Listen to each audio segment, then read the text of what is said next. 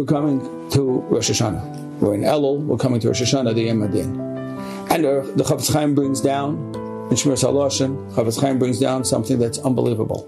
He says, if a person wants to make sure that he is Zocheh BaDin, person wants to make sure that he comes out, he emerges from the din with a good judgment, you know how you can do that? It's in your hands to do that. You know how?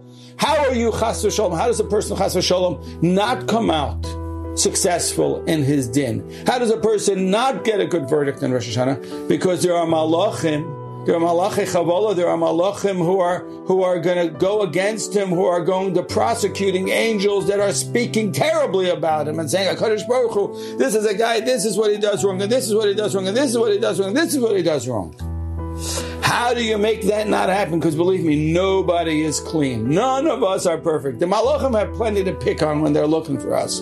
HaKadosh Baruch Hu says, if this is an individual who won't listen to negative talk about others, if this is an individual who will not speak negatively of others, then I will not listen to anything negative that you have to say, and I will not let you speak negatively about him. So the very best way to be Zocheh BaDin, the very best way to make sure that you should yell at David Hashem and listen to the shayfah and do all that, work on Lashon Hara.